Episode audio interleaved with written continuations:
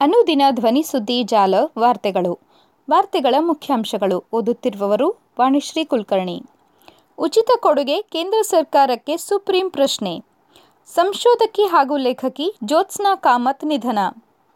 ನಲವತ್ತು percent commission ಆರೋಪ ನ್ಯಾಯಾಂಗ ತನಿಖೆಗೆ ಸಿದ್ದರಾಮಯ್ಯ ಒತ್ತಾಯ.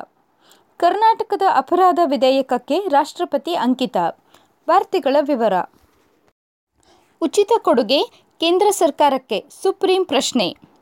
ಚುನಾವಣಾ ಪೂರ್ವದಲ್ಲಿ ಮತದಾರರನ್ನು ಸೆಳೆಯಲು ರಾಜಕೀಯ ಪಕ್ಷಗಳು ಉಚಿತ ಕೊಡುಗೆಗಳನ್ನು ಪ್ರಕಟಿಸುತ್ತಿದ್ದು, ಇದರಿಂದ ಆಗಬಹುದಾದ ಪರಿಣಾಮದ ಕುರಿತ ಅಧ್ಯಯನಕ್ಕೆ ಸಮಿತಿಯೊಂದನ್ನು ಏಕೆ ರಚಿಸಬಾರದು? ಈ ಸಂಬಂಧ ಸರ್ವಪಕ್ಷಗಳ ಸಭೆ ನಡೆಸಲು ಏಕೆ ಸಾಧ್ಯವಿಲ್ಲ ಎಂದು ಸುಪ್ರೀಂ ಕೋರ್ಟ್ ಬುಧವಾರ ಕೇಂದ್ರ ಸರ್ಕಾರವನ್ನು ಕೇಳಿದೆ.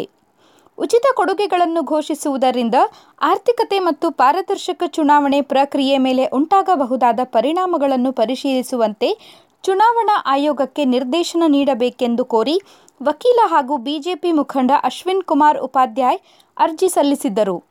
ಮುಖ್ಯ ನ್ಯಾಯಮೂರ್ತಿ ಎನ್ ವಿ ರಮಣ್, ನ್ಯಾಯಮೂರ್ತಿಗಳಾದ ಹಿಮಾ ಕೊಹ್ಲಿ ಹಾಗೂ ಸಿಟಿ ರವಿಕುಮಾರ್ ಅವರನ್ನೊಳಗೊಂಡ ತ್ರಿಸದಸ್ಯ ಪೀಠವು ಬುಧವಾರ ಇದರ ವಿಚಾರಣೆ ನಡೆಸಿತು. ಉಚಿತ ಕೊಡುಗೆಗಳನ್ನು ಘೋಷಿಸುವುದು ಹಾಗೂ ಅದನ್ನು ಚುನಾವಣಾ ಪ್ರಣಾಳಿಕೆಯಲ್ಲಿ ಸೇರ್ಪಡೆ ಮಾಡುವುದು ತಮ್ಮ ಮೂಲಭೂತ ಹಕ್ಕು ಎಂದು ಪಕ್ಷಗಳು ಪ್ರತಿಪಾದಿಸುತ್ತವೆ ಎಂದು ಸೊಲಿಸಿಟರ್ ಜನರಲ್ ತುಷಾರ್ ಮೆಹ್ತಾ ಪೀಠಕ್ಕೆ ಹೇಳಿದರು.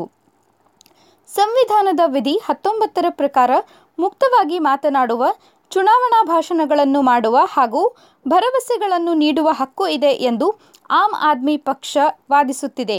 ಉಚಿತ ಕೊಡುಗೆ ಕುರಿತ ಎಲ್ಲ ಮಾಹಿತಿ ಹಾಗೂ ದತ್ತಾಂಶಗಳನ್ನು ಕೇಂದ್ರವು ಶೀಘ್ರವೇ ಪೀಠದ ಮುಂದೆ ಇಡಲಿದೆ ಎಂದು ಮೆಹ್ತಾ ತಿಳಿಸಿದರು. ನಿವೃತ್ತ ಮುಖ್ಯ ನ್ಯಾಯಮೂರ್ತಿ ಆರ್ ಎಂ ಲೋಧಾ ಹಾಗೂ ಮಾಜಿ ಸಿಎಜಿ ವಿನೋದ್ ರಾಯ್ ನೇತೃತ್ವದಲ್ಲಿ ಸಮಿತಿಯೊಂದನ್ನು ರಚಿಸುವಂತೆ ಅರ್ಜಿದಾರರ ಪರ ವಕೀಲ ವಿಕಾಸ್ ಸಿಂಗ್ ಅವರು ಪೀಠಕ್ಕೆ ಸಲಹೆ ನೀಡಿದರು. ಇದಕ್ಕೆ ಪ್ರತಿಕ್ರಿಯಿಸಿದ ಮುಖ್ಯ ನ್ಯಾಯಮೂರ್ತಿಯವರು ಈಗಾಗಲೇ ನಿವೃತ್ತರಾಗಿರುವ ಹಾಗೂ ನಿವೃತ್ತಿಯ ಅಂಚಿನಲ್ಲಿರುವವರಿಗೆ ಈ ದೇಶದಲ್ಲಿ ಬೆಲೆ ಇಲ್ಲ ಎಂದರು. ಸಂಶೋಧಕಿ ಹಾಗೂ ಲೇಖಕಿ ಜ್ಯೋತ್ಸ್ನಾ ಕಾಮತ್ ನಿಧನ. ಸಂಶೋಧಕಿ ಹಾಗೂ ಲೇಖಕಿ ಜ್ಯೋತ್ಸ್ನಾ ಕಾಮತ್ ಎಂಬತ್ತಾರು ವರ್ಷ ಅವರು ಬೆಂಗಳೂರಿನಲ್ಲಿ ಬುಧವಾರ ಮೃತಪಟ್ಟಿದ್ದಾರೆ. ಅವರು ಕ್ಯಾನ್ಸರ್ ಪೀಡಿತರಾಗಿದ್ದರು ಬೆಂಗಳೂರಿನ ಮಲ್ಲೇಶ್ವರಂ ನಿವಾಸದಲ್ಲಿ ಮಧ್ಯಾಹ್ನ ಮೂರು ಗಂಟೆಗೆ ನಿಧನರಾಗಿದ್ದಾರೆ. ಅವರಿಗೆ ಮಗ ವಿಕಾಸ್ ಕಾಮತ್, ಸೊಸೆ ಕಿಮ್ ಕಾಮತ್ ಹಾಗೂ ಮೊಮ್ಮಗಳು ಮೀನಾ ಕಾಮತ್ ಇದ್ದಾರೆ. ಗುರುವಾರ ಬೆಳಿಗ್ಗೆ ಹತ್ತು ಗಂಟೆಗೆ ಹರಿಶ್ಚಂದ್ರ ಘಾಟ್ನಲ್ಲಿ ಅಂತ್ಯ ಸಂಸ್ಕಾರ ನಡೆಯಲಿದೆ. ಜ್ಯೋತ್ಸ್ನಾ ಅವರು ಉತ್ತರ ಕನ್ನಡ ಜಿಲ್ಲೆಯ ಕುಮಟಾದಲ್ಲಿ ಜನಿಸಿದ್ದರು. ಕುಮಟಾದ ಕೆನ್ರಾ ಕಾಲೇಜಿನಲ್ಲಿ ಬಿಎ ಪದವಿ ಪಡೆದ ಅವರು ಧಾರವಾಡದ ವನಿತಾ ಪ್ರೌಢಶಾಲೆಯಲ್ಲಿ ಶಿಕ್ಷಕಿಯಾಗಿ ವೃತ್ತಿ ಆರಂಭಿಸಿದ್ದರು. ಮುಂದೆ ಕರ್ನಾಟಕ ವಿಶ್ವವಿದ್ಯಾಲಯದಲ್ಲಿ ಇತಿಹಾಸ ವಿಷಯದಲ್ಲಿ ಎಂಎ ಪದವಿ ಪಡೆದಿದ್ದರು. ಹತ್ತೊಂಬತ್ತು ನೂರ ಧಾರವಾಡ ಆಕಾಶವಾಣಿಯಲ್ಲಿ ಕಾರ್ಯಕ್ರಮ ನಿರ್ವಾಹಕಿಯಾಗಿ ಸೇರಿದರು. ಅನಂತರ ಕೋಲ್ಕತ್ತಾ, ಜೈಪುರ್, ಮುಂಬೈ, ಮೈಸೂರು ಮತ್ತು ಬೆಂಗಳೂರು ನಗರಗಳ ಆಕಾಶವಾಣಿ ಕೇಂದ್ರಗಳಲ್ಲಿ ಸೇವೆ ಸಲ್ಲಿಸಿ, ಕೊನೆಗೆ ಬೆಂಗಳೂರು ಆಕಾಶವಾಣಿಯಲ್ಲಿ ನಿರ್ದೇಶಕಿಯಾಗಿ ಕಾರ್ಯನಿರ್ವಹಿಸಿ ಹತ್ತೊಂಬತ್ತು ನೂರ ತೊಂಬತ್ನಾಲ್ಕರಲ್ಲಿ ನಿವೃತ್ತಿ ಹೊಂದಿದರು. ನಲವತ್ತು ಪರ್ಸೆಂಟ್ ಕಮಿಷನ್ ಆರೋಪ, ನ್ಯಾಯಾಂಗ ತನಿಖೆಗೆ ಸಿದ್ದರಾಮಯ್ಯ ಒತ್ತಾಯ. ರಾಜ್ಯ ಸರ್ಕಾರದ ವಿವಿಧ ಇಲಾಖೆಗಳಲ್ಲಿ ಕಾಮಗಾರಿ ಕೈಗೊಳ್ಳುವ ಗುತ್ತಿಗೆದಾರರಿಂದ ಶೇಕಡ ನಲವತ್ತರಷ್ಟು ಲಂಚ ಹಗರಣಕ್ಕೆ ಸಂಬಂಧಿಸಿದಂತೆ ವಿರೋಧ ಪಕ್ಷದ ನಾಯಕ ಸಿದ್ದರಾಮಯ್ಯ ನ್ಯಾಯಾಂಗ ತನಿಖೆಗೆ ಒತ್ತಾಯಿಸಿದ್ದಾರೆ. ಈ ಕುರಿತು ಸರಣಿ ಟ್ವೀಟ್ ಮಾಡಿರುವ ಮಾಜಿ ಸಿಎಂ ಸಿದ್ದರಾಮಯ್ಯ, ಬಿಜೆಪಿ ಸರ್ಕಾರದ ಅವಧಿಯಲ್ಲಿ ಗುತ್ತಿಗೆ ಕಾಮಗಾರಿಗಳಲ್ಲಿ ಭ್ರಷ್ಟಾಚಾರವೇ ನಡೆದಿಲ್ಲ ಎಂದಾದರೆ ಮತ್ತು ಬಿಜೆಪಿ ನಾಯಕರಿಗೆ ತಮ್ಮ ಪ್ರಾಮಾಣಿಕತೆ ಬಗ್ಗೆ ಅಷ್ಟೊಂದು ಭರವಸೆ ಇದ್ದರೆ ಶೇಕಡ ನಲವತ್ತರಷ್ಟು ಕಮಿಷನ್ ಹಗರಣವನ್ನು ನ್ಯಾಯಾಂಗ ತನಿಖೆಗೆ ಒಪ್ಪಿಸಿ ತಮ್ಮ ಮೇಲಿರುವ ಆರೋಪದಿಂದ ಮುಕ್ತಿ ಹೊಂದಲಿ ಎಂದು ಸವಾಲು ಹಾಕಿದರು. ನ್ಯಾಯಾಂಗ ತನಿಖೆ ನಡೆಸಿದರೆ ಸರ್ಕಾರದ ಭ್ರಷ್ಟಾಚಾರವನ್ನು ನಾವು ಸಾಬೀತು ಮಾಡುತ್ತೇವೆ.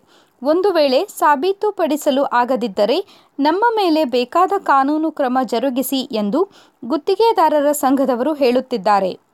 ಬಿಜೆಪಿ ಸರ್ಕಾರದಲ್ಲಿ ಯಾರಾದರೂ ಒಬ್ಬನೇ ಒಬ್ಬ ಪ್ರಾಮಾಣಿಕ ವ್ಯಕ್ತಿ ಇದ್ದರೆ ಈ ಸವಾಲು ಸ್ವೀಕರಿಸಲಿ ಎಂದು ಹೇಳಿದರು. ಕರ್ನಾಟಕದ ಅಪರಾಧ ವಿಧೇಯಕಕ್ಕೆ ರಾಷ್ಟ್ರಪತಿ ಅಂಕಿತ ಕರ್ನಾಟಕದ ಅಪರಾಧ ವಿಧೇಯಕಕ್ಕೆ ರಾಷ್ಟ್ರಪತಿ ದ್ರೌಪದಿ ಮುರ್ಮು ಅಂಕಿತ ಹಾಕಿದ್ದಾರೆ. ಅಪರಾಧ ಪ್ರಕರಣಗಳಲ್ಲಿ ಆರೋಪಿ ತಪ್ಪಿಸಿಕೊಂಡಿದ್ದರೂ ವಿದ್ಯುನ್ಮಾನ ಸಾಧನಗಳನ್ನು ಬಳಸಿ ಸಾಕ್ಷಿಗಳ ಹೇಳಿಕೆಗಳನ್ನು ಆಡಿಯೋ ಮತ್ತು ವಿಡಿಯೋ ಮಾರ್ಗವಾಗಿಯೂ ಪಡೆದುಕೊಳ್ಳಬಹುದು. ಈ ವೇಳೆ ಆರೋಪಿ ಪರ ವಕೀಲರು ಹಾಜರಿದ್ದರೆ ಸಾಕು.